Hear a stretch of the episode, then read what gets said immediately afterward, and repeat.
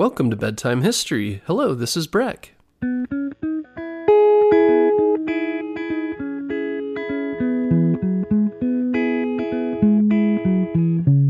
Guess what, parents? Bedtime History is now available on Story Button. Story Button is the easiest way to listen to our show without using screen devices like your phone or a tablet.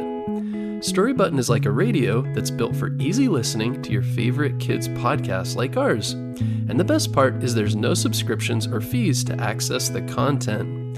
This week, save $10 and get free shipping when you go to storybutton.com forward slash bedtime history. That's storybutton.com forward slash bedtime history. A shout out to our newest donors Michael from Jasper, Illinois, and Delaney and Colin from Oregon. If you'd like to donate to Bedtime History, go to our website, bedtimehistorystories.com, to donate via Patreon.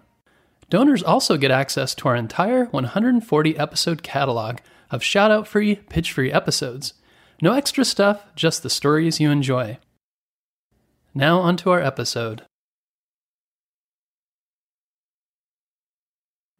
Close your eyes and time travel back to the days when television didn't exist. How would you spend your screen time differently? Maybe you know someone who's alive before televisions were invented. Have you ever asked them questions about what it was like, or what they might have done instead of watching television? Now imagine you were growing up at that time that television became available and your family purchased their own TV. You could watch TV in black and white, news programs, sitcoms, and yes, even cartoons. Today's episode is about a boy named Jim Henson whose life was changed when his family got their first TV. He saw those shows, the actors on them, and the stories they told, and decided that he wanted to be on television himself someday. Jim Henson was born in September 1936 in Mississippi. His family loved jokes and laughing. Jim spent a lot of time with his grandparents, who helped him create amazing art projects. He also loved to go to the theater and watch movies, and especially loved westerns and movies that took place in far off places. He and his friends would spend their playtime dressing up and acting out the movies they saw, using homemade props and their big imaginations. Jim also grew up listening to radio broadcast shows, and his favorite performer was Edgar Bergen, a ventriloquist. A ventriloquist is someone who can talk without moving his lips or mouth. Jim saw this and thought it was amazing. Later, his family moved to Maryland and they purchased their first TV when Jim was just 13 years old. Jim watched a show called Kukla, Fran, and Ollie, which featured puppet performers. He loved the way the puppets appeared to be real creatures that people could laugh with, share stories with, and be friends with. The puppets were alive in a way, and that was magical. Jim dreamed about being on television himself. As soon as Jim turned 16, he started looking for a job in television with all the local stations. Sadly, they all said no. While this was hard for Jim, he didn't give up. He later heard that one of the stations was looking for a puppeteer, so he checked out some books on puppetry, built some puppets, and applied for the job. He got the job building puppets for a Saturday morning children's program called the Junior Morning Show. With hard work, practice, and determination, he was accomplishing his goal. Jim Henson went to college at the University of Maryland, College Park. In college, he took a puppetry class and produced a puppet show called Sam and Friends for WRC TV. The puppets in this show were early versions of what would later become the Muppets, including a prototype, or version, of Kermit the Frog. While Jim worked on the show, he invented new puppetry and filming methods that are still in use today, such as allowing the puppeteer to work off camera by using the frame defined by the camera shot. At this time, most puppets were made from wood and were not very expensive.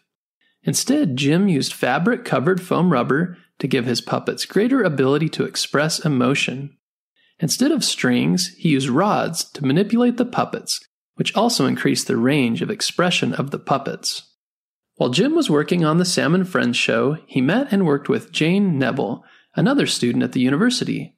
They would later begin dating and eventually got married in 1959. The success of Sam and Friends led to Henson's puppets appearing on talk shows like The Steve Allen Show, The Jack Paar Program, and The Ed Sullivan Show. These are similar to the Jimmy Fallon and Jimmy Kimmel shows in our day. Henson's puppets also became famous when they were used in TV commercials, such as the Wilkin Coffee Company commercial in Washington, D.C. In 1969, Jim was asked to join the team working on a new children's program called Sesame Street. On the show, his Muppets would be characters who lived in the neighborhood of Sesame Street and interacted with the human characters. The show was meant to teach children how to read and count, as well as show children how to share, take turns, and get along. One thing that kids loved was the variety of the Muppets. Each character was unique and represented a different type of personality. There was Big Bird, the eight foot tall yellow bird who's innocent and curious like a child. Oscar the Grouch, the monster that lives in the trash can and shows that it's okay to be grouchy sometimes or have a different opinion. Then there's Elmo, the enthusiastic monster who loves to have fun and discover new things. Then Bert and Ernie, unlikely best friends who are completely opposite in just about every way. Bert loves oatmeal and pigeons, while Ernie loves taking baths with his rubber ducky and playing jokes on Bert.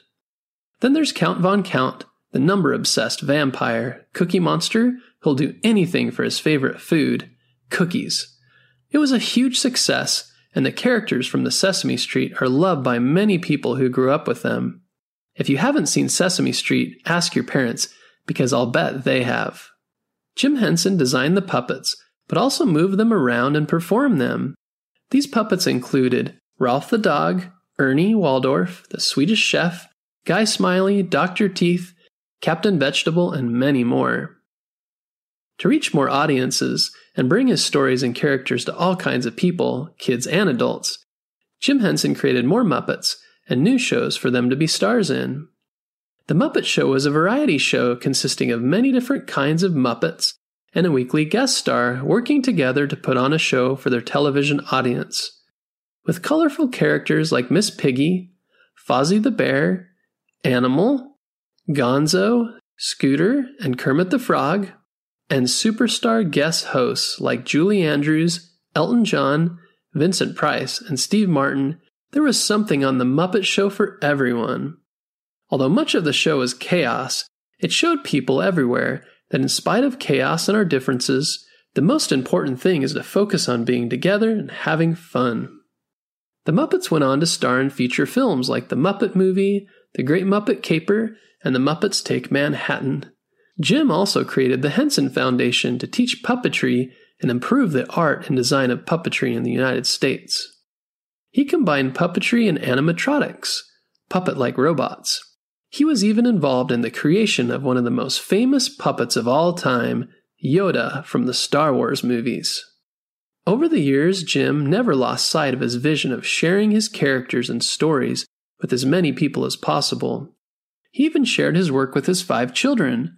All of them began working with Muppets at an early age and were able to spend time with their father in this way. When asked about his dream, Jim Henson said, It's about singing and dancing and making people happy. That's the kind of dream that gets better the more people you share it with. Jim started out with the dream of being on television, and throughout his life, he was able to reach people through TV and other ways. He's an example of never giving up on a dream and of helping people to come together and laugh and share the things they love and enjoy in order to learn and have fun together. Thanks for listening to Bedtime History, and be sure to tune in next week.